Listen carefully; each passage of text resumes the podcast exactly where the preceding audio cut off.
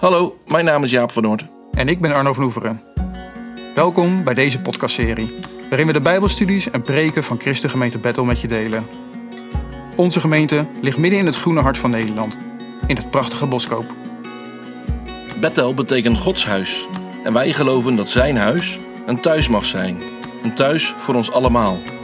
Of je nu wekelijks bij ons binnenkomt of ons online hebt gevonden. Waar je ook bent. Welkom. Welkom.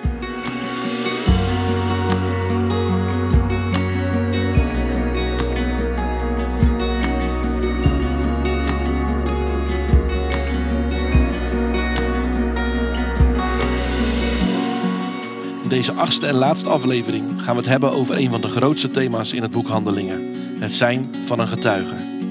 Dit is misschien ook wel een van de moeilijkste thema's.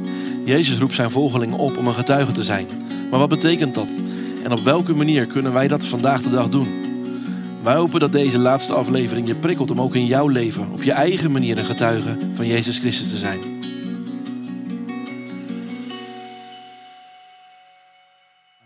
Welkom allemaal. Fijn dat jullie er zijn. Zeker. We gaan het hebben over getuigen zijn, les 8. En ik sprak Joost eh, vanmorgen en die zei... eh, oh ja, vanavond, uh, laatste avond bijbelstudie, ja, over getuigen. Oh ja, ja, lastig onderwerp. Misschien kom ik ook nog even langs. Die die is nu aan het werk waarschijnlijk, dus die komt misschien halverwege de avond nog binnenvallen of zo. Of niet. Maar dat vond ik wel een interessante opmerking. Ik denk van ja, getuigen, lastig onderwerp. Eh, en het is eigenlijk ook, ik vind, vind ik zelf eigenlijk ook een heel lastig onderwerp. Ehm, en ik denk dat het voor een deel te maken heeft, als ik voor mezelf mag spreken, dat ik een soort van spanningsveld voel tussen de ene kant eh, heel erg het, overtuiging om mijn eigen enthousiasme met anderen te willen delen. Aan de andere kant vind ik dat ook ongemakkelijk, omdat we in een wereld leven waarin lang niet iedereen gelooft. Of als mensen geloven, er ook weer een hele eigen mening over hebben. En dat vind ik dan ook weer heel erg botsen. Dat vind ik, dat vind ik lastig.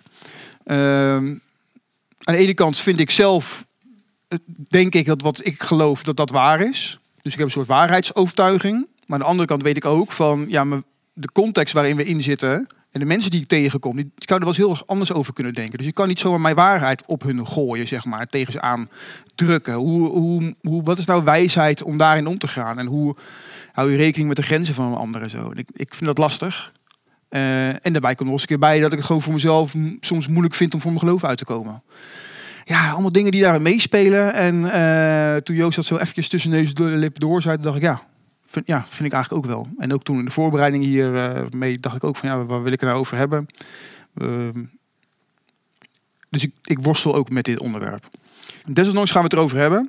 Eh, misschien juist des te beter dat we het erover gaan hebben. En ik vind ook wel goed te zeggen dat als ik iets lastig vind, dat ik het ook belangrijk vind om het erover te hebben. Want dat sluit elkaar niet uit. Ik zou kunnen zeggen, ook ik vind het lastig, dus ga ik het niet over hebben. En ontwijk ik het thema maar of zo, zeg maar. En dat vind ik ook weer niet oké. Eh, want er zouden heel veel dingen zijn waar ik het nooit over heb. En eh, ja, dat is natuurlijk ergens heel erg jammer. Maar juist vanuit, denk ik, van, dat eh, ook een stuk, dat hoort ook bij getuigen zijn, dat je dus een grondhouding hebt van kwetsbaarheid. En dat je vanuit die kwetsbaarheid mag delen van, oké, ik vind dit lastig, maar ik doe het toch. Dat is eigenlijk al, gaat het eigenlijk alweer over het thema getuigen zijn. Dus dat vond ik eigenlijk wel een mooie, is eigenlijk ook een mooi bruggetje daarin. Nou, zoals zei, laatste avond. Mooi, eh, alles zo lichtgrijs. En de laatste, bam, getuigen zijn. En het is ook een thema in de handelingen. Wat je eigenlijk door het hele boek heen ziet lopen. En heel, eh, heel, heel eh, prominent aanwezig is. Nou, daar gaan we het vanavond over hebben. Eerste deel. Tweede deel vanavond gaan we met wat gespreksvragen in groepjes uiteen. Gaan we het daarover hebben. Wil je wat zeggen of gaat er iemand weg? Of komt iemand binnen? hey, Joost! Wat leuk! We hadden het net nog over je. Ja. Ik had het net over jou. Lekker, Ja, goed man. Oké, er gebeurt niet te veel boos. Laten we bidden. Trouw God in de hemel, Heer, willen danken dat we bij elkaar mogen zijn. Dat we met elkaar mogen lachen. Dat we plezier met elkaar mogen hebben. Maar dat we ook eh, nou, naar elkaar mogen luisteren, de Bijbel mogen openen en eh, naar U willen luisteren. Heer, en ik, eh, ja, ik geloof ook dat U een God bent die ervan houdt dat wij plezier hebben en lol met elkaar hebben. Dat we met elkaar mogen lachen.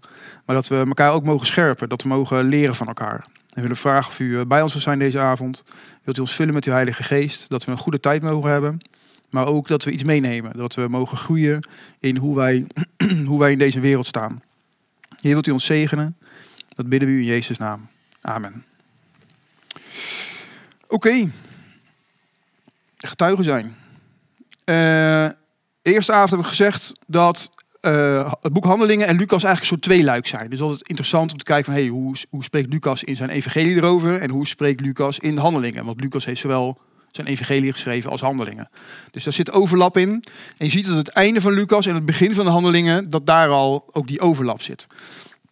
En dat zie je eigenlijk ook in, uh, in deze Bijbelteksten.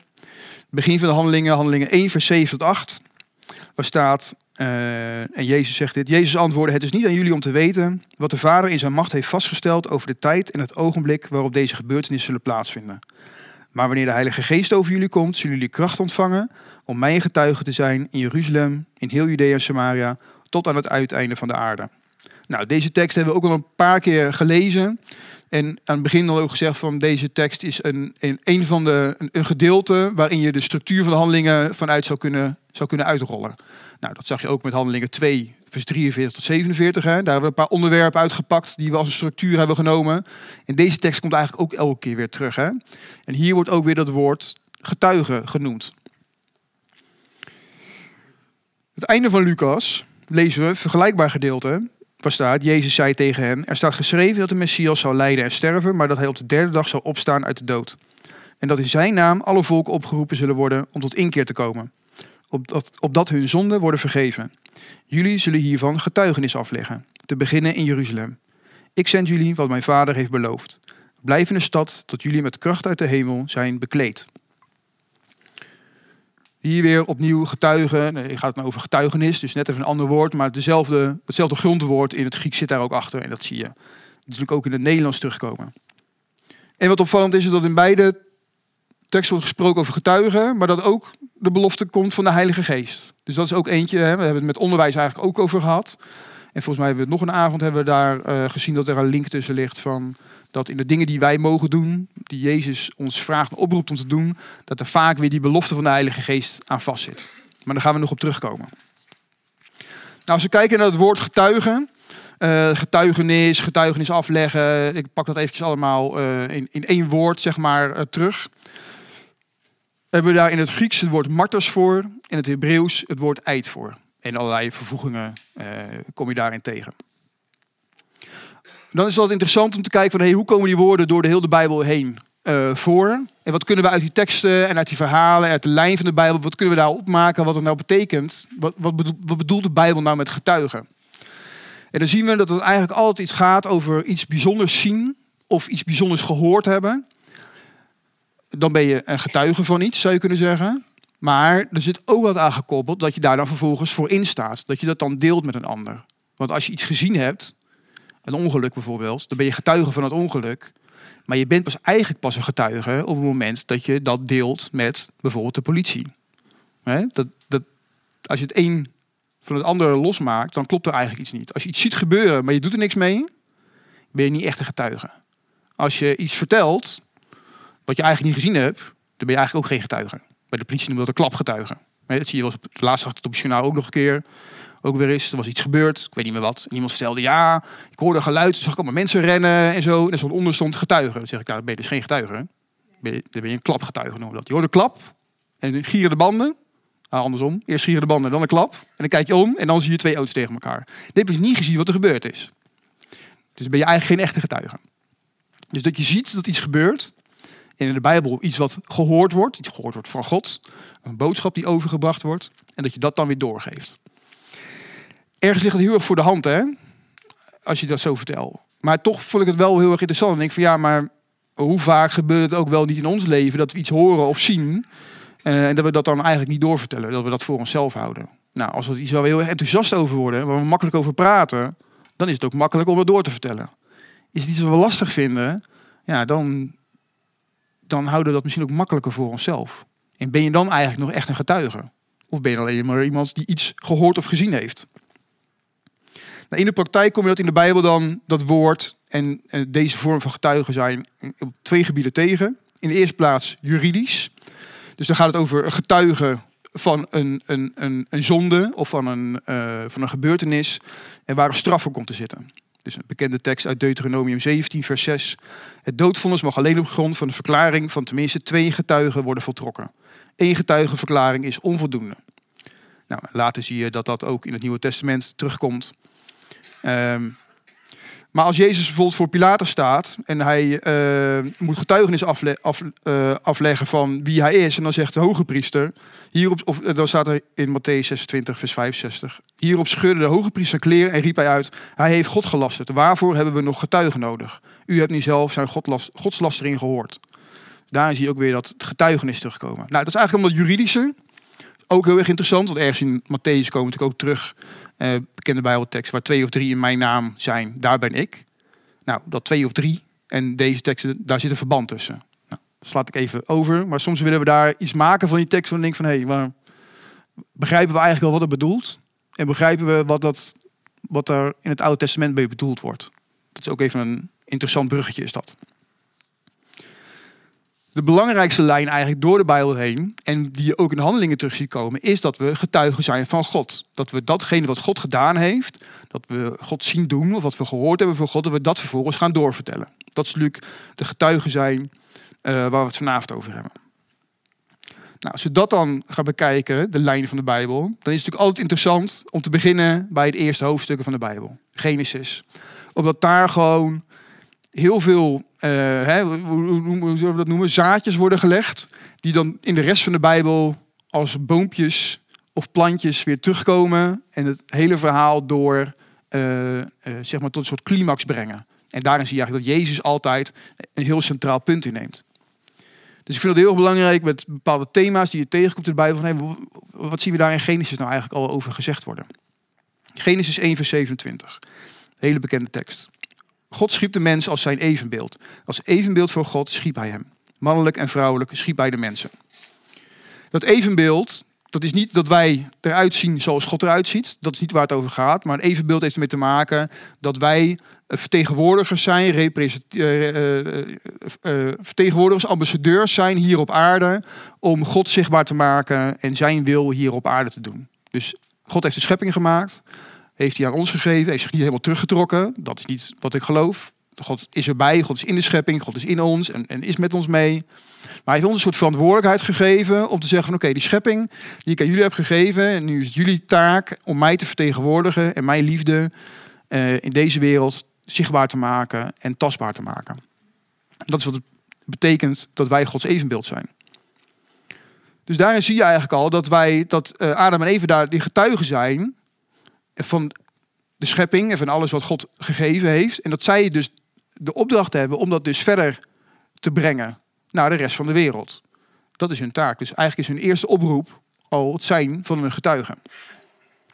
Nou, als je dan verder kijkt door de Bijbel heen, dan zie je bijvoorbeeld bij Jezaja, maar dat zie je eigenlijk in de praktijk van de rest van de verhalen, dat het volk Israël op een gegeven moment opgeroepen is om Gods getuige te zijn. Isaiah 43, vers 10 staat: Mijn getuigen zijn jullie, spreekt de Heer. Mijn dienaar, die ik uitgekozen heb. Opdat jullie mij zouden kennen en vertrouwen en zouden inzien dat ik het ben. Israël was opgeroepen. Nadat het allemaal misgegaan was, natuurlijk na de eerste hoofdstukken van Genesis. Koos uh, God Abraham en Sari uit als gezin om een, om een volk te beginnen. En het volk Israël was geroepen te midden van alle andere volken om God zichtbaar te maken. Ergens anders in Jezaja zie je dat Jezaja wordt opgeroepen om een getuige te zijn voor God. Jezaja 6 vers 9. Toen zei hij, of toen zei God, ga naar dit volk en profiteer het volgende tegen hen. Luister goed, maar begrijpen zul je het niet. Kijk goed, maar inzien zul je het niet. Jezaja en andere profeten, dat zie je eigenlijk ook allemaal. Hè. Ezekiel ziet ook uh, dingen van God en moet hij doorvertellen. Uh, en is een bijzondere getuige binnen het volk van getuigen eigenlijk. Omdat Israël geen goede getuige was kwamen er profeten die uh, de speciale roeping hadden om dan in, in plaats van het volk te getuigen naar het volk eerst. Om het volk weer terug te, terug te brengen naar God, zeg maar. Dat zie je elke keer de profeten heen om dat volk weer terug op te roepen. Zij zijn eigenlijk de volgende stap in die getuigen. Als je dan kijkt bij Lucas zelf en handelingen en de rest van het Nieuwe Testament, zagen we in die twee teksten die we net gelezen hebben, dat wij als gelovigen en de apostelen in, in striktere zin, dat apostelen en wij als gelovigen ook weer die getuigen zijn. Als gemeente zijn wij een getuige van God. In Handelingen 26 vertelt Paulus over zijn roeping, dat hij eh, op zijn reis naar Damascus eh, door Jezus geroepen werd om een getuige te zijn. Handelingen 26 vers 16 staat, maar kom nu overeind, sta op, want ik ben aan je verschenen om je aan te stellen als mijn dienaar. Opdat je bekend zult maken dat je mij hebt gezien en zult getuigen van alles wat ik je nog zal laten zien. Dus Paulus speelt daar ook weer een bijzondere rol in. En dat zien we natuurlijk eigenlijk in het hele verhaal van de handelingen zien we dat natuurlijk terugkomen.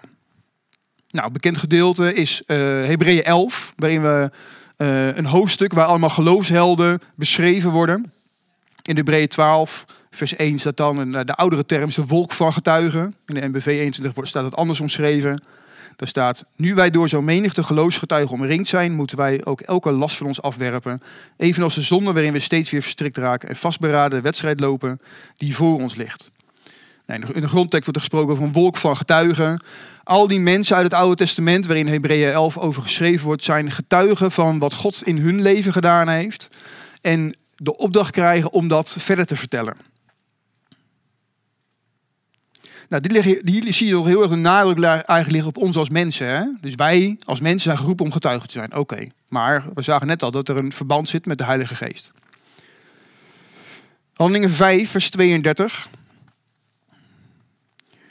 Daar lezen we, daarvan getuigen wij en daarvan getuigt ook de Heilige Geest, die God geschonken heeft aan wie hem gehoorzamen. En dat gaat over de opstanding van Jezus uh, en de opdracht eigenlijk voor uh, voor de gemeente om dat te delen. Dus hier wordt gesproken over de Heilige Geest als getuige. Dus wij zijn de getuigen, de Heilige Geest is ook getuige. Dus we zien dat bijvoorbeeld gebeuren eigenlijk. Hè, als, je, als wij het op eigen kracht zouden doen, dat doen we, en we doen het vanuit menselijke kracht, dan zullen wij falen, net zoals Israël faalde en de profeten faalden. En, hè, dus dat is, wij kunnen dat gewoon niet uit onszelf. Wij hebben die kracht van de Heilige Geest nodig, maar het is ook het werk van de Heilige Geest, zeg maar, die getuigt van Gods trouw. Uh, eigenlijk door de hele geschiedenis heen. Dus God belooft dat hij uh, een volk zal redden en de natie zal redden. En hij vertelt dat er een, een, een, redder zal komen. En God heeft allemaal dingen beloofd. En we zien eigenlijk door het werk van de Heilige Geest dat die dingen werkelijkheid worden. Want niet alleen Israël was geroepen, maar wij als, als niet-Joodse mensen mogen ook bij het volk van God worden. Dat is een getuigenis van de Heilige Geest.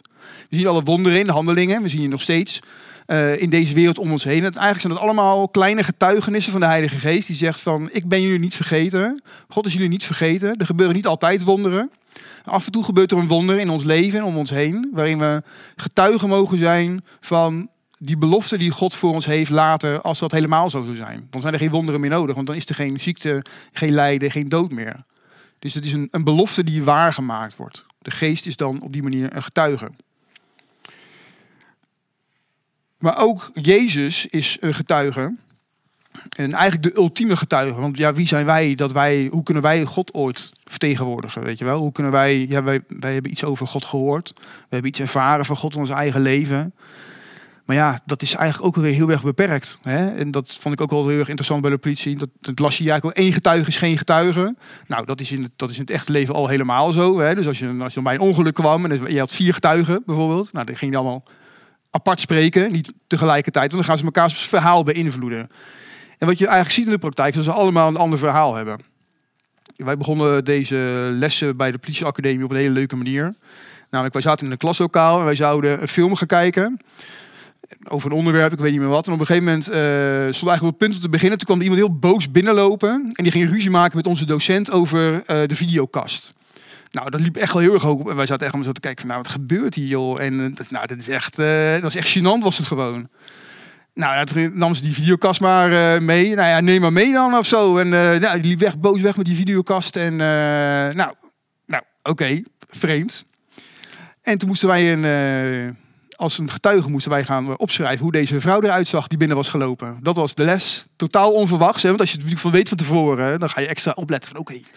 Haar, dit en dat, daar moet ik hem op letten. Maar voor, voor ons was het totaal onverwacht. Dus, en wij hadden allemaal een andere beschrijving van deze mevrouw. En dat was, een de klas van 30 mensen, weet je wel. Dus het is de, de, ja, de, beperktheid van mensen en hoe getuigenissen uh, werken, vond ik echt heel erg leuk. Een hele mooie les was dat. Um, en, en dat is de beperktheid van ons als mensen. Hoe God in ons leven werkt, ja, dat is ook een beperkte ervaring. En daarom is het zo mooi dat Jezus naar deze aarde is gekomen. Want hij de ultieme getuige is. Hij kwam bij God vandaan. Hij was God zelf. Ja, wie kon er een beter getuigenis afleggen dan Jezus zelf natuurlijk. Johannes 5, vers 19 staat: eh, Jezus reageerde hierop met de volgende woorden: Werkelijk, ik verzeker u, de zoon kan niets doen, kan niets uit zichzelf doen. Hij kan alleen doen wat hij de vader ziet doen. En wat de vader doet, dat doet de zoon op dezelfde manier. Nou, daarin zie je dat eigenlijk terugkomen wat ik net vertelde. Ehm, openbaring 1, vers 5. Ehm, het gaat over de openbaring van Johannes is en van Jezus Christus, de betrouwbare getuige. De eerstgeboren uit de dood, de heerser over de vorsten van de aarde. Aan hem die ons lief heeft en ons van onze zonde heeft bevrijd door zijn bloed. En een stukje verderop in openbaring 3 vers 14, als er uh, kleine briefjes geschreven worden aan de gemeente in uh, Klein-Azië, staat er, schrijf aan de engel van de gemeente in Laodicea, dit zegt Amen, de trouwe en betrouwbare getuige, het begin van Gods schepping. En dat gaat over Jezus. En dat vind ik gewoon heel mooi uh, om te beseffen dat de geest en Jezus de getuigen zijn. En, en wij mogen ook getuigen zijn. Dus we doen het met elkaar. Wij doen het als mensen met elkaar. Maar we doen het niet alleen. We doen het ook met Jezus en de Heilige Geest. En zij zijn een stuk betrouwder dan wij dat zijn. En dat geeft mij ook een, een stukje rust. Van oké, ik hoef het niet allemaal te doen. Het geeft ook een stukje bescheidenheid. Van oké, mijn verhaal is ook maar mijn verhaal. Uh, maar ik mag er wel van getuigen. Dus daar, dan, dat is weer die worsteling van die balans. Van hé, hey, wat, wat, hoe ver mag ik gaan? Wat mag ik zeggen? En, en hoe overtuigend voor mijn eigen gelijk mag ik zijn. Nou, dat zijn eigenlijk lessen die ik uit, gewoon uit dit gedeelte, als we heel zo in vogelvlucht even door de Bijbel heen gaan over het, over het begrip getuigen zijn, is dat eigenlijk wat ik uh, een paar lessen uit wil halen. Wij zijn als mensen geroepen om een getuige te zijn voor Gods karakter. Oké. Mensen Israël en de kerk zullen echter uh, niet voldoende zijn. Wij zullen, als je het verhaal van Israël leest, van het volk Israël, je leest dat, denk je, oh, kunnen ze weer zo'n bende van maken, weet je wel. Ik weet niet hoe jullie zitten, maar als ik dat lees over die woestijnverhalen, heb ik al mijn oordeel klaar. En denk ik, jongen, jongen, jongen, heb je dat allemaal meegemaakt, weet je. En dan doe je dat, en dan doe je die domme dingen. waarom kun je er niet vertrouwen? Hè? Maar dan gaan ze dat land binnen, weet je wel, die verspieders. En dan zien ze reuzen en dan denken ze, oh, dat gaat niet lukken. En dan denk je, ja, tuurlijk gaat het wel lukken. Kom op, jongens. Wat een sukkels. Dat jullie... Uh... Ja, ja, dan kijk ik naar mijn eigen leven en dan denk ik, ja, Arno, uh, ja, ik ben net zo'n sukkel. Daar komt gewoon in de praktijk op neer. En uh, dat, vind, dat, dat, dat besef vind ik zo ontzettend belangrijk. Uh, niet door om, om op mezelf neer te kijken. Want je kunt jezelf ook te veel naar beneden halen. Maar zo zitten we allemaal anders in elkaar. Hè? Ik, ik, ik zeg het ook vanuit mijn eigen uh, ding. Wat ik als mens zijn eerder de neiging heb van, oh, dat, dat kan ik goed zeg. Dus ik heb, ik heb, mijn uitdaging is nederigheid. Ja, voor sommige mensen kan het weer de uitdaging zijn om iets meer in zichzelf te geloven. Hè? Dus dat is ook net een beetje hoe je in elkaar zit. En je denkt van, hé, hey, dat kan je wel, weet je. Zeg het maar gewoon. Je, je bent hier wel toe in staat. Dus het is ook net een beetje wat je karakter is en, en wat zoiets voor je mag betekenen. Betrouwbare getuigen, ja, dat zijn Jezus en de Heilige Geest. Zij zijn God, dus zij zijn betrouwbaar. En bij ons is het gewoon heel erg uh, beperkt. Als mensen kunnen we niet uh, overtuigen. Wat we wel kunnen doen is God zichtbaar maken in onze omgeving. En uiteindelijk zijn het dus Jezus en de Geest die het echte werk moeten doen. Als wij die last op ons gaan nemen, dat wij de wereld moeten gaan overtuigen van Jezus en dat, en dat, en dat wij. Dan ga je ook heel erg in een kramp komen. Dan ga je het ook heel erg als een zware last ervaren, denk ik. En ik denk dat dat niet de bedoeling is. Dan, dan, uh, ik ben ook een beetje aan het verdiepen in het, in het, in het, in het aspect grenzen. Uh, we zijn als mensen beperkt. En als je, als je meer gaat doen dan dat je, dan dat je bedoeld is of waar je toe geroepen bent, dan, uh, dan gaat er ook iets mis. Dan, dan, ga je, dan, dan ga je een burn-out lopen. Dan word je krampachtig en dan word je teleurgesteld. Uh, maar als je gewoon beseft, oké, dit is mijn roeping tot hier.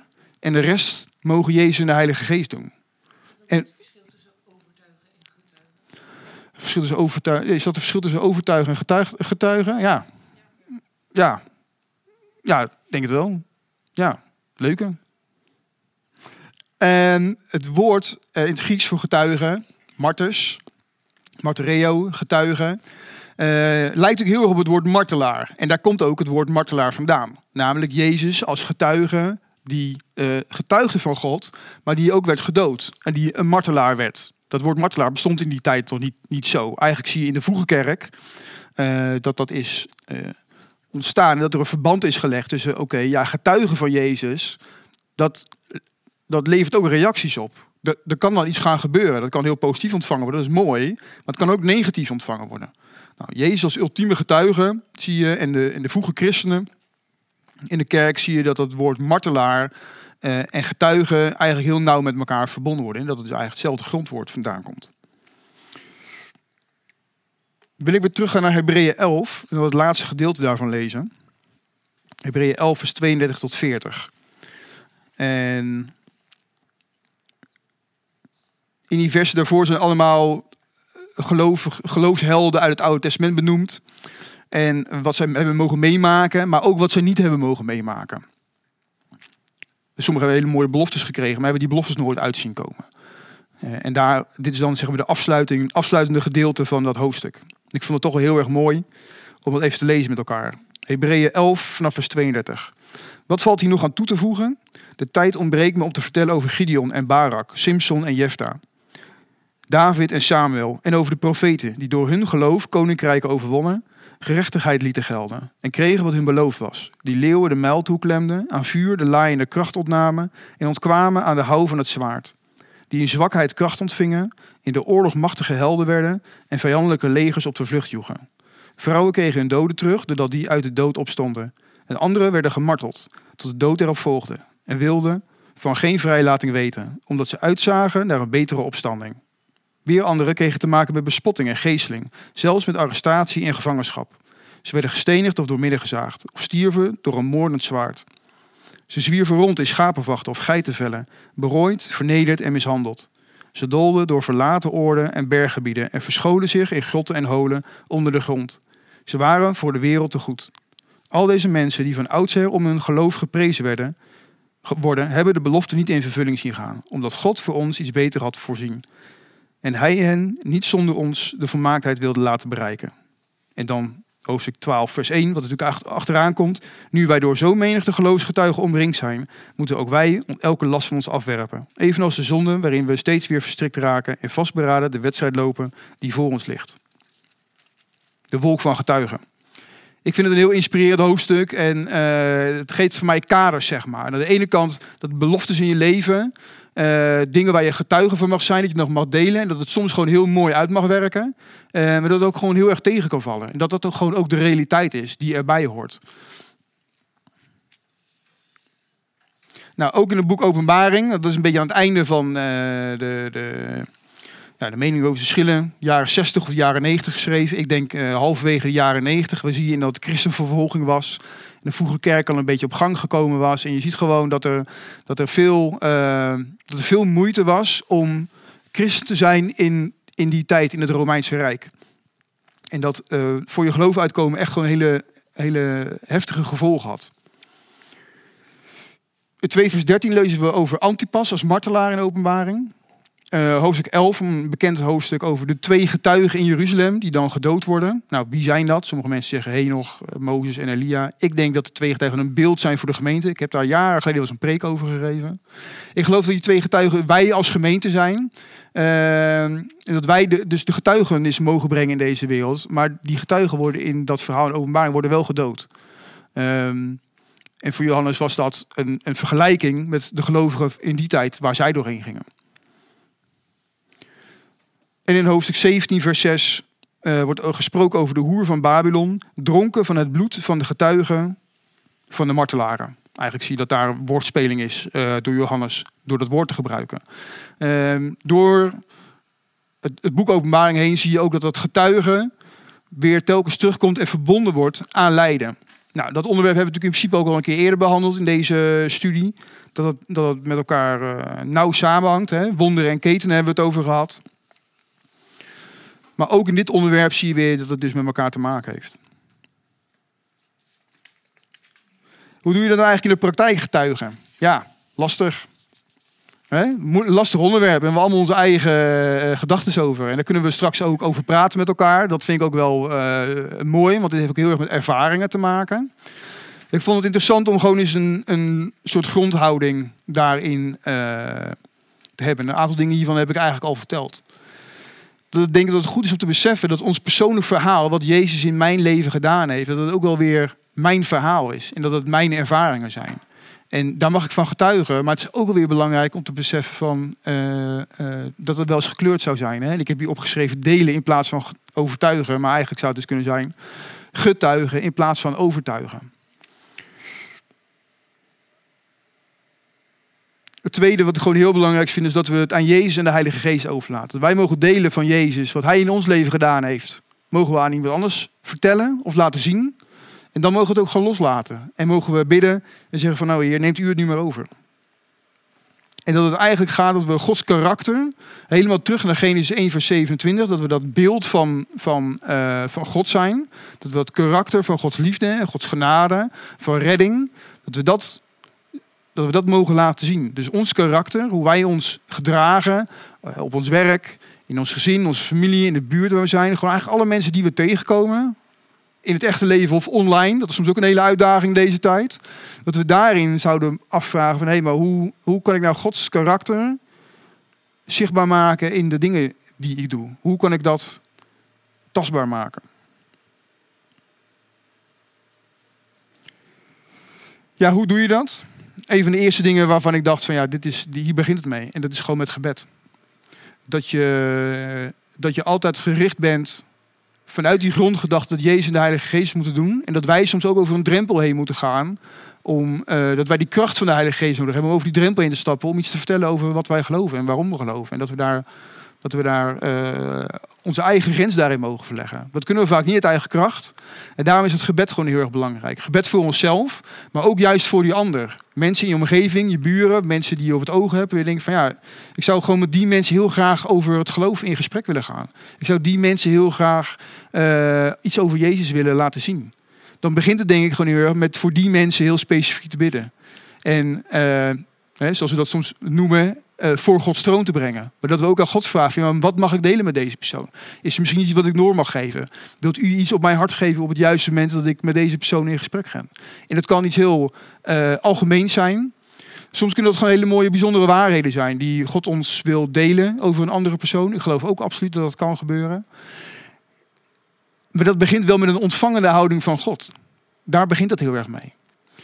Um, dus dat is denk ik het eerste wat heel erg belangrijk is. Het tweede, ja, weet je, als mensen niet weten dat jij christen bent, ja, waar begint dan je gesprek, zeg maar, weet je wel? Weten mensen dat je gelovig bent? Ja, dat vind ik eigenlijk heel erg, dat vind ik eigenlijk heel erg lastig. Laten zien dat je christen bent in de wijk of zo, waar ik woon. Dat, dat denk ik, vind ik wel, uh, ja, als ik naar de Bijbelstudie ga, denk ik mijn Bijbel mee. Ga ik dan met mijn Bijbel, uh, weet je wel, ga ik mijn hele grote Bijbel. Uh, ja, ik heb vaak eigenlijk nu, in de laatste tijd neem ik dus mijn Bijbel mee. En nu heb ik dan toevallig in mijn tas zitten. Maar neem ik juist bewust mijn Bijbel, probeer ik mee te nemen. Het niet eens precies nodig is, want ik heb hem ook gewoon op mijn telefoon staan. Maar dan, weet je wel, om mezelf een soort van te dwingen. Ja, loop nou gewoon met je Bijbel over. Doe het maar gewoon. Weet je wel. Dat vind ik, vind helemaal, niet, vind helemaal niet leuk om te doen. Dat vind ik helemaal niet makkelijk. Nou, onlangs kwam ik met mijn buurman in gesprek. Terwijl ik terugkwam van iets, ik weet eigenlijk niet eens wat. En ik had mijn Bijbel in mijn hand. Dus dan een gesprek en het ging over van alles en nog wat. En ineens ziet hij die Bijbel. Oh, zeg hij, een Bijbel. Ja, en zo begint het ook gewoon. Gewoon iets heel simpels. Want hoe weet hij anders dat, ik christen ben? Nou, hij vertelde dat hij in de vikinggoden geloofde of zoiets dergelijks. Nou, heel bijzonder gesprek was dat. Maar ik heb, we hebben het verder niet over gehad. Maar het, het begint met dat hij weet dat ik christen ben. Ja, hoe weten de mensen op jouw werk dat je christen bent? Of in jouw omgeving? Of, of waar je dan maar ook functioneert, weet je wel? Uh, ja, ga je het voor hun heel moeilijk maken om daar als soort detective achter te komen? Of bedenk je iets waar, waardoor je misschien het gewoon zichtbaar kan maken? Hè? Sommige mensen lopen met een uh, ketting met een kruisje om. Nou, is helemaal niet mijn ding.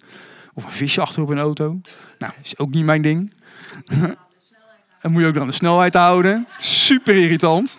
Ja, maar dat is natuurlijk eigenlijk precies wat uh, het interessante is eraan. Hè? Dus we, ergens willen we niet weten dat mensen weten dat we. Ergens willen we niet dat mensen weten dat we christen zijn, want dan kunnen we ons niet meer misdragen.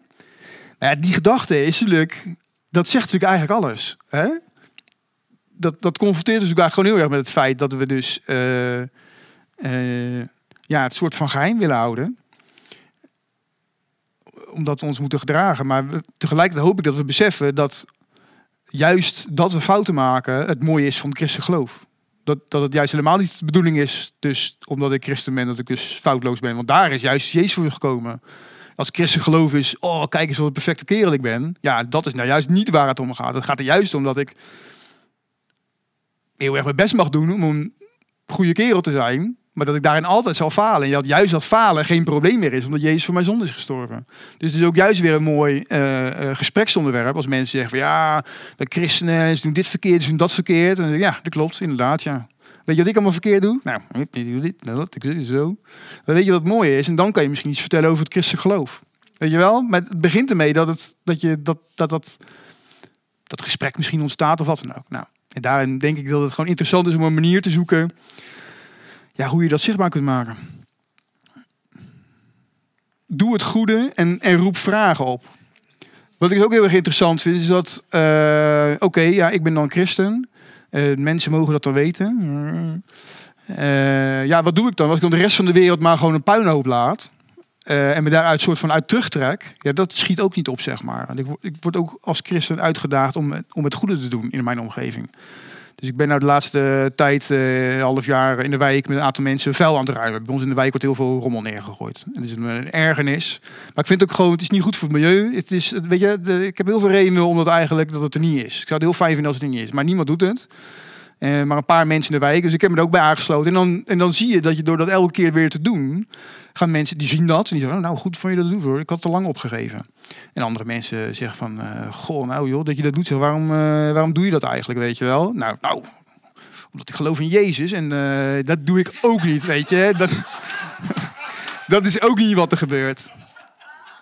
Nee, dat is ook niet gebeurt. Maar ik geloof wel dat het begint met iets goeds te doen en, en daarmee vragen op te roepen. Er zijn allerlei situaties, op, ook op je werk of in je gezin of waar dan ook, waarin dingen gebeuren die, waarvan je zou zeggen, oké, dat is onrecht. Want er gebeurt hier iets wat niet goed is. Wat zou Jezus daaraan doen? Die heeft lak aan wat andere mensen van vinden en die doet dan gewoon het goede. Dat is wat Jezus deed. Nou, dat kunnen wij ook doen. Zonder dat we dat, zonder dat dat. Uh, kunnen allemaal smoesjes verzinnen van ja, maar eigenlijk moet de gemeente dat doen. Of eigenlijk moet mijn werkgever dat doen. Ja, nou ja, ja, wat vraagt Jezus nou van ons? Nou, misschien dat wij het mogen doen. Weet je wel? Dat wij gewoon die stoute schoenen aantrekken en het goede doen op een plek waar gewoon heel weinig goed is soms. Of waar soms gewoon dingen niet kloppen. En op het moment dat je dat dan gaat doen, dan gaat dat mensen opvallen en denken ze, een rare snijder is dat joh, waarom doet hij dat eigenlijk? Is niet helemaal lekker uh, zijn pa of zo. Nou, en dan kun je dan, dat geeft nog gelegenheid om in ieder geval een start te maken met iets te delen van hoe je in het leven staat, wat je van de schepping vindt, dat je vindt dat de schepping een cadeautje is waar we met elkaar goed mee om mogen gaan. En zo zie je dat er interesse gewekt kan worden en dan op die manier kun je ook weer iets vertellen over je geloof. En wat ik heel, heel belangrijk vind is dat je uh, dat, we soms moeten leren als christen om woorden te geven aan ons geloof. Ja, wat geloof je nou eigenlijk? Weet je? Als er hele moeilijke vragen komen, of, of hele uh, ongenuanceerde opmerkingen over christelijk geloof. Van uh, alle kruistochten, weet je hoeveel mensen er dood zijn, alle oorlogen zijn het, zijn het gevolg van religie. Nou, dat soort ongenuanceerde uitspraken. Dat is wel wat mensen denken of wat mensen ervaren. Dat is natuurlijk niet totale onzin. Hè? Dat, die gedachten komen wel ergens vandaan. En ik denk dat het gewoon heel erg belangrijk is. Ook, ik, heb, ik weet niet of ik het erbij heb gestaan, maar dat, we, dat wij, hoeven niet, wij hoeven God niet te verdedigen of zo. En ik vind het ook wel heel mooi te zeggen: maar voor mij is er wel een verschil tussen, tussen de God en de mensen die die God aanhangen en die er dan een puinhoop van maken. Dat, dat zijn wel, en dan kun je ook weer zeggen: van, maar daar is Jezus nu juist voor gekomen. Niet om perfecte volgelingen te creëren, maar juist om dat we hem mogen volgen zonder dat ik dat hoef te verdienen. En dat ik daarin fouten maak en fouten blijven maken in mijn leven. Maar dat dat dus niet tot een probleem leidt. Maar dat het me dat vergeven kan worden. Altijd elke keer weer. En dat klinkt ook hartstikke absurd. En dan krijg je reactie. Ja, dan krijg je ook, dan krijg je ook een reactie op als je dat zegt. Want dat is ook absurd. Dat is het hele absurde van het christelijk geloof. Maar dat is ook het mooie van het christelijk geloof, vind ik. Dat bij al die andere religies, daar zie je dat het gaat om verdienen. Het christelijk geloof is eigenlijk het enige geloof waarin je ziet van dat het dat het er tussenuit springt, dat er geen menselijk mechanisme of iets dergelijks achter zit. Wij kunnen het gewoon niet verdienen, maar het is juist in die gebrokenheid dat Jezus daar naartoe is gekomen. En dat vind ik zo geweldig iets, omdat we allemaal fouten maken. Nou, het, het is, ik geloof dat het goed is om als christen na te denken over dat soort vragen uh, voor jezelf. hoe geef ik daar nou woorden aan? Hoe, hoe zou ik zo'n uh, gesprek nou eigenlijk aangaan? En je zult daarin ook altijd zien dat je zegt van, ja, weet ik eigenlijk ook niet. Maar ja, geloof is ook gewoon een stukje vertrouwen. En je hoeft niet een soort discussie te winnen. Hè? Ik heb ook al jaren geleden besloten, ik ga gewoon geen discussies maken over het geloof. Als mensen dat proberen aan te gaan, dan zeg ik, oké, ik, wil, ik wil best wel iets over mijn geloof vertellen, maar dan wil ik gewoon vertellen hoe ik erin sta. Maar ik heb geen behoefte om jou te overtuigen, maar ik heb ook geen behoefte aan dat jij mij gaat overtuigen of zo. Dus als je iets over wil weten, wil ik wel vertellen. Maar ik wil niet een soort discussie aangaan. Maar dan wordt er zo'n gevecht en zo over de waarheid. Ik zeg, daar heb ik helemaal geen zin in. Maar ik wil er wel iets over vertellen Om even een beetje die lucht eruit te halen. Omdat je dan in zo'n dat verschrikkelijke discussie terechtkomt, weet je wel. Ja, ik weet niet of jullie dat wel eens gehad hebben, maar zo ellendig is dat. En dan, en dan denk ik van, oh, ik ben aan het verliezen. Ik ben de discussie aan het verliezen. Dan denk ik, ja, waar ben ik nou eigenlijk helemaal mee bezig? Dan probeer ik het dus weer vanuit mezelf de ander te overtuigen eigenlijk. Ben ik helemaal op het verkeerde pad bezig. Helemaal loslaten, maar helemaal vanuit het getuigen, vanuit je eigen hart, wat Jezus in mijn leven gedaan heeft. Wat ik ook wel heel erg belangrijk vind, is dat je luistert naar de ander. Hè? En dat je, dat je eh, niet het overtuigen, maar het delen van je hart. Dat, dat, dat luisteren, is, ja, luisteren is daar gewoon heel erg belangrijk. Luister naar het verhaal van die ander. Die buurman van mij heeft heel veel verteld over vikingen eh, en zo. Ik weet het niet. Maar ik heb gewoon geluisterd. Eh, want ja, als ik, als ik het leuk zou vinden als hij naar mijn verhaal luistert, dan moet ik eigenlijk ook naar zijn verhaal luisteren. Zonder hem te onderbreken of zonder er tegenin te gaan. Of zo van ja, maar en allemaal waarheden, waarheden tegenaan gooien. Mijn waarheden daar tegenaan te gooien en zo. Ja, dat schiet allemaal helemaal niet op. Maar als dit gaat betekenen dat ik een betere relatie met mijn buurman heb, eh, ontwikkel, ja, misschien ontstaat er wel iets heel moois uit. Ik heb geen idee. Ergens kan ik me niet voorstellen. Maar ja, hebben de God van wonderen. Ik kan bij mezelf ook niet geloven dat ik Jezus volg. Dat is ook een wonder eigenlijk. Dus ja, waarom bij mijn buurman niet? Toch? Ja. Zo is het dan ook weer. Opening bieden om door te vragen. Dus als je, als je, als je, als je dan alleen maar aan het bespuien bent met allemaal een uh, gelikt verhaal. Je bent alleen maar vertellen, vertellen. Maar dan is het ook wel goed om soms gewoon even een, een stilte te laten vallen. En zodat bij de anderen de raderen kunnen gaan werken, zeg maar. Stilte is ook iets wat ik bij de politie heb geleerd trouwens. Ik heb echt een hoop geleerd. Een goede werkgever. Interessante werkgever, hè? De kracht van stilte. En luisteren. Maar ook gewoon in een gesprek uh, ja, gewoon, gewoon niks zeggen. Of niet reageren. Als iemand iets vertelt, als je gewoon stil bent, dan, gaat, dan ontstaat er soms een gemakkelijke, ongemakkelijke situatie. En dan gaat de ander gewoon doorvertellen. En uh, zo kon je verdachten soms. Als je een moeilijke verdachte verhoor zat. En dan vraagt ze dan, maar op een gegeven moment niks zeggen dan gaan mensen zich ongemakkelijk voelen. En dan gaan ze toch vertellen eigenlijk wat, wat, hun, wat, dan, wat er dan daadwerkelijk gebeurd is, zeg maar. Een hele leuke, hele leuke techniek is dat. Maar ik geloof dat het op heel veel gebieden zo werkt. Als je een stilte laat vallen, dan geef je de ander de gelegenheid om na te denken. En vaak zie je dat er dan ook wel een soort nuance komt van wat er daarvoor gezegd is. En dat er dan, en dat, dat, dat, dat er dan vragen gaan komen naar jou toe. Als je alleen maar woorden tegen elkaar aan het schreeuwen bent, dan, dan ontstaat daar geen ruimte om een nuance aan te brengen en, en samen verder te komen. Vond ik ook een hele, ook een hele interessante les. Ja, en nodig uit, dat is dan ook ergens een stap. Hè? Nodig uit om uh, er iets over te delen. Nodig uit om iets te geven. Om een keer mee te komen naar een samenkomst. Ja, dat vind ik ook een hele lastige, vind ik ook een hele lastige stap. Ja, ik heb ook nooit iemand meegevraagd naar een dienst. Ja, waarom niet? Ik vind het gewoon super ongemakkelijk. Ja, daar heb ik ook weer zo'n reden voor. Maar ik geloof wel dat het mooi is op een gegeven moment dat er ergens een fase kan komen waar je gewoon iemand kan uitnodigen. Daarom geloof ik dat bijvoorbeeld het heel belangrijk is dat je als gemeente laagdrempelige diensten hebt. Hè? Uh, waarin, het, eh, waarin, het, waarin we als gemeente een, een, een plek creëren waarin je gewoon makkelijk iemand mee kan nemen. Dat kan ook mannenwerk of vrouwenwerk zijn. Waar je gewoon iets leuks gaat doen met elkaar. En je zegt, hé, hey, ga je een keertje mee? Niet gepraat over geloof, geen bijbelstudies, geen ingewikkelde dingen, maar gewoon plezier hebben met elkaar. Eigenlijk zoals wij deze avond begonnen zijn, maar gewoon plezier te hebben met elkaar. Ja, daar begint het er gewoon mee, dat we, dat we, dat we, dat we, dat we grappen kunnen maken met elkaar. En dat we op ons gemak voelen met elkaar. Daar begint eigenlijk ook gewoon een stukje iets van liefde en acceptatie. En dan haalt het niet uit wie je bent. Dan haalt het niet uit wat voor kleur je bent. Dan haalt het niet uit wat voor gebreken we hebben. En wij zoals wij hier met elkaar zijn. Dit zijn we ook maar een, nou ja, je onnozelaars, toch eigenlijk? Ja. Maar we accepteren elkaar en we zijn gemeente met elkaar. En als andere mensen in de wereld dat nou ook mogen ervaren, denk ik dat dat een heel belangrijk uh, kern, uh, kernbasis is van wie God is. En als laatste, en dat is natuurlijk, daar komt het martelaarschap een beetje bij kijken, is ja, dat we eigenlijk ook ergens bereid moeten zijn om te lijden. Als het alleen maar binnen onze eigen comfortzone doet, ja, dan gaan we dan nog getuigen. Ik vind het een hele lastige rit ik ben daar eigenlijk niet zo heel erg bereid toe, als ik heel eerlijk ben. Uh, en waarom ben ik daar niet bereid toe? Ja, dat vind ik een hele goede vraag. Daar heb ik eigenlijk ook niet zo'n heel goed antwoord op. Heeft dat te maken met angst voor afwijzing? Om, om vrienden te verliezen? Om, om uh, dat de mensen in de buurt over me gaan praten? Is dat waar ik bang voor ben? Ik denk het. Het zou best, het zou best eens kunnen dat het erachter zit. Uh, ja, ik denk dat we allemaal daar zo onze, onze dingen in kunnen hebben. Hè? En dat we allemaal, dat het interessant is om te vragen, waarom, waarom doe ik dat niet? En dat betekent dan niet gelijk, oh, je, moet het gaan doen, want anders, dat, weet je, daar hou ik ook helemaal niet van. Maar als je begint te zoeken bij jezelf, van waarom doe je bepaalde dingen niet die wel van ons gevraagd worden, hè? kan het gewoon heel erg inzicht geven in hoe, welke plek God in ons leven heeft. Hebben we andere dingen in ons leven eigenlijk hoger staan dan God? Onze eigen trots, onze eigen hoogmoed, onze eigen angst. Staat die boven God of, of zetten we God daarboven? Dat is voor mij dan de prikkelende vraag die daarbij komt kijken. Oké. Ehm,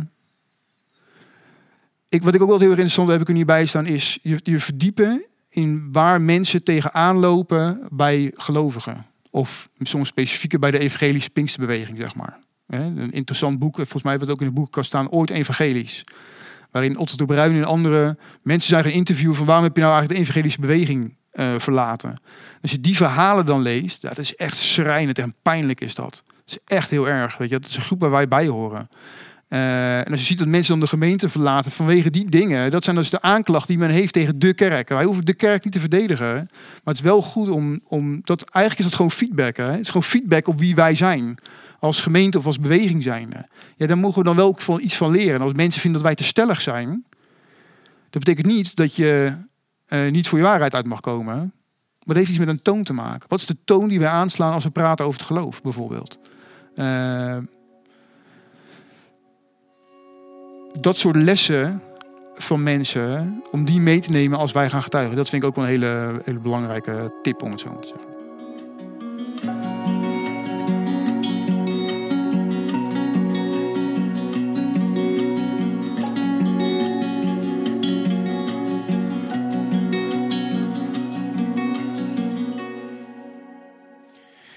Oké.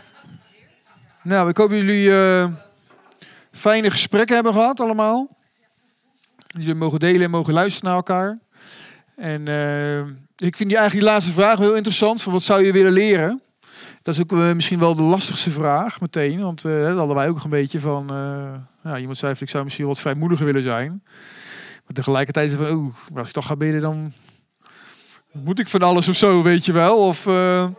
ja, ja, als je...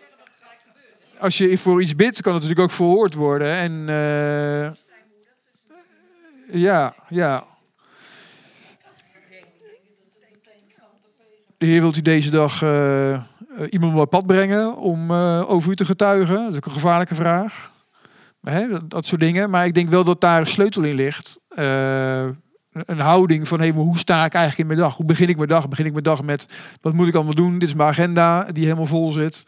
Of eh, laat ik ook ruimte voor gebeurtenissen? Laat ik ruimte voor spontaniteit? En, en bid ik daarvoor en ben ik alert dat, dat, ook, dat er dan ook iets mag gebeuren? Eh, ik denk dat het ook gewoon een hele belangrijke grondhouding is om je dag mee te beginnen. Eh, en dat je ook gewoon tegen God mag zeggen dat je het heel lastig vindt. Dan zegt hij, ja, dat weet ik. Dat is ook. ja. Ja. Ja, maar God weet ook dat we dat in onze gebrokenheid doen. En hij is daarbij. En, en hij geeft ons kracht. En dat betekent niet dat het makkelijk is. Hè? Kracht geven betekent niet dat het makkelijk is. Dus met moedig, vrij moedig. Maar ik vind, ik vind moedig eh, betekent niet dat het, eh, dat het makkelijk gaat. Maar betekent denk ik juist dat ondanks dat het moeilijk is, dat je er toch voor kiest om het te doen. Zonder daar moeilijk te doen over te klagen en zo, zeg maar. Weet je wel? Dat vind ik moedig. Ehm, en ik denk dat dat met hiermee ook gewoon heel veel mee te maken heeft. En dat we dat mogen blijven beseffen. Zijn er mensen die heel kort iets willen delen van... nou, dit vond ik echt heel erg interessant om eh, te vertellen... of een, een hele belangrijke les? Mhm. Ja. Ja, ja, dat is ook iets dat wij het over hadden. Niet precies dit, maar wel verharding van de maatschappij. Mensen meer op zichzelf gericht. Drukke agenda's, waardoor we gewoon minder oog hebben voor elkaar, zeg maar. En eh, aan de ene kant kan je zeggen, ja, het is dus lastiger om dan dat contact te hebben en te getuigen. Tegelijkertijd, vond het, wat bij ons ook wel te sprake kwam, is dan, ja, maar dan is juist misschien ook gewoon beschikbaarheid en er zijn voor een ander, is dat al gewoon een licht zijn. Ben je al een getuige, puur en alleen maar het feit dat je beschikbaar bent, dat iemand je hulp nodig heeft. Want dat is eigenlijk gewoon al heel erg bijzonder in deze tijd. En juist op de donkere plekken waar we komen, in onze vriendenkring of hobby of wijk waar we wonen of familie of gezin, daar, hoe donkerder het is, hoe, hoe, hoe feller een klein lichtje kan schijnen. Hoef je soms maar iets heel kleins te doen, een heel klein teken of, of, of blijk van waardering of liefde of beschikbaarheid of wat dan ook. En kan dat gewoon eigenlijk stiekem al een hele grote impact hebben. Uh, misschien onderschatten we wel eens wat we eigenlijk al doen en betekenen voor andere mensen. Dat is misschien ook wel een hele interessante. Dat we onszelf kunnen gek maken van ja, ik moet meer doen en ik, ik doe te weinig. Of, uh, maar, maar misschien ben je gewoon al door wie je bent. Uh, ben je eigenlijk al een getuige. Dat zou zo wel eens kunnen zijn. Dat we dat onderschatten wat God eigenlijk al door ons heen doet. Maar dat zien we vaak niet, hè? Dat is soms zo lastig. Soms horen we pas na jaren dat iemand vertelt wat je voor iemand betekent hebt of zoiets dergelijks. En misschien krijg je het wel nooit horen. En dat zie je eigenlijk ook in dat, in dat hoofdstuk van uh, Hebreeën 11. Dat die beloftes die Abraham kreeg, heeft hij niet uitzien komen. Een volk, ontelbaar. Ja, hij heeft, hij heeft kinderen gekregen uiteindelijk. Maar is dat een volk geworden? Daar was verdeeldheid uh, tussen zijn kinderen, weet je. Ja, hoezo nou volk? Hij heeft het helemaal niet gezien. Ja, toch vertrouwde hij op God, weet je wel. En ik denk dat ook dat dat belangrijk is om te beseffen van... Dat, dat, dat het weer met die verantwoordelijkheid te maken. Dat wij gewoon mogen zijn wie we zijn. Christus door ons heen laten werken. De kracht van de Heilige Geest ontvangen. En gewoon die getuigen zijn. En erop te vertrouwen dat God daar verder mee gaat. Okay. Zullen we afsluiten? Top. Trouw God in de hemel. We willen danken dat, uh, dat u onze God bent. Dat u ons uh, ja, het vertrouwen geeft en de verantwoordelijkheid geeft om u zichtbaar te mogen maken in deze wereld. En Heer, dat is niet makkelijk. Dat is iets waar we de meeste van ons gewoon heel erg mee worstelen. En we willen ook vragen of u ons dan wilt helpen daarbij. Dat u weer het verlangen in ons wilt opwekken. De, de, ons de moed wil geven, de vrijmoedigheid. Om keuzes te maken in ons leven die ervoor zorgen dat we misschien meer een getuige mogen zijn. Gewoon door beschikbaar te zijn voor anderen. Door een arm om iemand heen te slaan. Door een kaartje te sturen. Door gewoon ons persoonlijk verhaal te vertellen. En ons hart te delen met andere mensen. Door te luisteren naar andere mensen. En ze aandacht te geven. Of ze te helpen ergens mee. Soms hele kleine dingen, Heer. En ik vind het gewoon zo mooi dat u uh, ons het vertrouwen geeft. En ons kennelijk waardig acht op de een of andere vage manier. Om dat voor u te mogen doen. Heer, ik vind dat heel bijzonder. Ik vind het ook echt een genade. En we willen, ja, willen u daarvoor danken. Heer, wilt u ons daarbij helpen? Na deze avond, de worstelingen waar we mee lopen. Heer, wilt u ons daar de kracht voor geven? Wilt u ons vullen met uw Heilige Geest? Wilt u ons uh, ja, leren wat we nodig hebben om een betrouwbare getuige van u te zijn? Heer, wilt u met ons meegaan als we naar huis toe gaan? En uh, ja, eigenlijk na deze hele Bijbelstudie, alles wat we mogen leren. Heer, wilt u ons dat uh, meegeven? Wilt u dat in ons hart plaatsen? En uh, wilt u met ons meegaan? Dat bidden we in Jezus' naam. Amen. Het zit erop, Arno. Ja, inderdaad. Wat jij vertelde was dat je het uh, maken van zo'n aflevering, uh, voorbereiden en uiteindelijk geven van zo'n Bijbelstudie, dat je dat wel inspirerend vond. Ja, zeker. Ik vind dat misschien wel een van de mooiste dingen om te doen uh, in het dienen van de gemeente. Dat je echt iets uit gaat zoeken en uit gaat werken. Waarin ik altijd zo ontzettend geïnspireerd word. En dat dan mag, mag delen met anderen. En dat je dan daarin ook ziet dat andere mensen groeien. Ja. En dat je met elkaar. Je leert elkaar beter kennen en je leert samen God beter kennen. Ja. Dat, vind ik heel mooi. Dat samen was natuurlijk. Handelingen gaat daarover. En uiteindelijk gaan dat soort avonden worden dan de praktijk van het geheel. Ja, zeker. Zo heb je het ook ervaren. Ja. Ja. En dat was de eerste keer dat wij dat samen deden, Arno. Ja, dat was ook interessant. Dat was ook interessant. Zeker, zeker. Ja. Als je zag zeg maar, gewoon hoe jij een avond invulde, hoe ik hem invulde, dat was, uh, daar zaten verschillen in. Ja, wat vond je daarvan?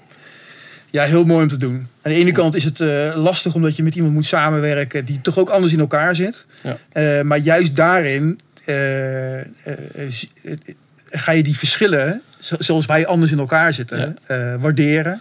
En ben ik er ook heel dankbaar voor dat we een diverse gemeente hebben. Ja. En, en ik denk dat we daarbij allebei ook in onze kracht komen te staan. Uh, juist omdat we anders zijn. Ja, ik vond het mooi als je uh, iets aan het uitleggen was. Dan keek ik altijd even mijn schuin oog naar jou en dacht nou, knikt hij nog of niet zo gezegd. ja, wat ik heel erg geleerd heb is, ik hou ervan om dingen heel erg voor te bereiden. Ja. En, en jij bent uh, van een ander soort voorbereiding dan ik dat ben. Ja. Dat ik daar ook weer van geleerd heb. En denk van oké, okay, misschien moet ik gewoon eens wat minder voorbereid zijn. En meer on the fly uh, dingen doen. Ja, ik, uh, dat heb ik wel geleerd van jou. Ik heb echt gekeken naar voor, voor mijn avonden van hey, heb ik zelf begrijp ik waar het over gaat en kan ik dat overdragen? Kan ik de mensen meenemen in wat ik geleerd heb of waar ik enthousiast van geworden ben? Ja. En bij jou zag ik inderdaad eh, aan- op het ene blad de teksten die je in ieder geval wilde bespreken en, dat, eh, en de structuur van je verhaal heel sterk. En ik hoorde bijvoorbeeld ook iemand zeggen over de avond: hey, dit is anders dan we voorheen in de gemeente hadden. Hè? Dus eh, Ja. het type Bijbelstudie, interactie. Mensen die er waren, ook heel verschillend. Hè? Jong, oud. Ik heb Ja. echt wel van alles erbij gezien. Sommige mensen die achterin gewoon lekker zitten te luisteren. En anderen die eh, gewoon heel actief eh, inspraken en meepraten. Vond ik Ja. ook tof om te zien. Ja. Ja, ik vind het mooi dat je daarin zie je eigenlijk ook waar we het in zo'n Bijbelstudie over hebben. Dat we verschillend zijn, dat we de dingen samen doen, dat we dingen op onze eigen manier mogen doen. Dat daar vrijheid voor is. Ja. Die, die vrijheid in, in de gemeente zijn en in zo'n Bijbelstudie eh, vind ik wel heel erg mooi. Ik word daar wel heel erg blij van. Het begon bij mij eigenlijk pas de dagen toen, toen ik de avond zelf over kononie aan het geven was. Mhm. Hoe duidelijk het wordt op het moment dat je dat vergelijkt. Hè? Kononia eh, in het Griekse denken. Zoek mensen om je heen die het met je eens zijn. Die jouwzelfde overtuigingen hebben.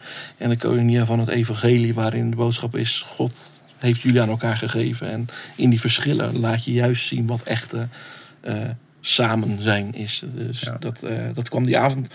Dat heb je misschien gemerkt, werd ook steeds enthousiaster over. Ik Ja. dacht, oh ja, dit is het punt. Ja, ja, ja. dat is prachtig. Ja, het is mooi hè, om, om ergens in te duiken en dan daar zo enthousiast van te worden. Ja.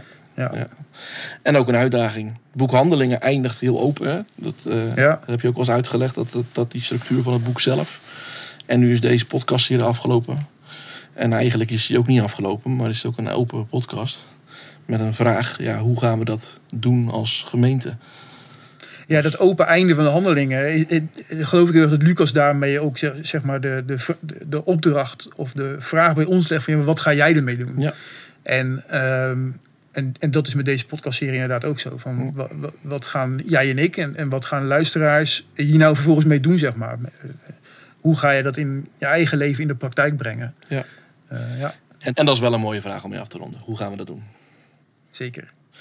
Voor iedereen die geluisterd heeft, wij hopen dat je geprikkeld en uitgedaagd bent om dat in je eigen leven te ontdekken. Hoe doe je dat en dat toe te passen?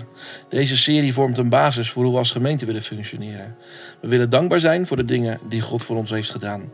Dat Hij voor ons zorgt, ons aan elkaar geeft en ons wil leren Gods liefde zichtbaar te maken in de gemeente, in onze gezinnen en in onze omgeving.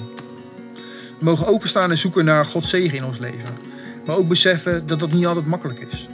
We leven nog steeds in een gebroken wereld, maar Jezus is juist naar ons toegekomen. Om ons weer in relatie met God terug te brengen. En ons leren hoe we ook andere mensen bij God kunnen brengen. Dat is gemeente zijn. Bedankt dat je hebt geluisterd naar deze serie. Op de website van onze gemeente staan ook de aantekeningen die we hebben gebruikt bij de Bijbelstudie. De audio, productie en muziek voor deze podcast zijn verzorgd door Ruben van der Lagemaat. Voor vragen of opmerkingen kun je mailen naar contact.bettelboskoop.nl. Bedankt voor het luisteren.